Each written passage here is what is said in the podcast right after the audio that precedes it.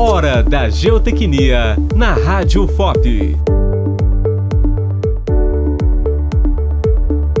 Reforço de fundação com injeção de cimento. Pequenas e grandes construções podem encontrar problemas na sua fundação, tanto por cálculos estruturais subdimensionados quanto por falha na execução da fundação. Para resolver esse problema, pode ser utilizado o procedimento de reforço de fundação com injeção de cimento, a fim de se melhorar os parâmetros geotécnicos do solo no entorno das estacas de fundação. Tal procedimento é executado por meio da perfuração do solo, a fim de gerar uma cavidade em que possam possam ser instalados tubos de PVC manchetados. Após esse processo, a calda de cimento é injetada em alta pressão, preenchendo os vazios existentes no maciço. Vantagens: possibilidade de preencher os vazios do solo com um material capaz de gerar alta resistência, garantia de solos mais estáveis e impermeáveis e, consequentemente, maior segurança para pessoas, edificações e outros tipos de estrutura. Realização da injeção de cimento por meio do uso de equipamentos adequados e mão de obra especializada. Possibilidade de aplicação da técnica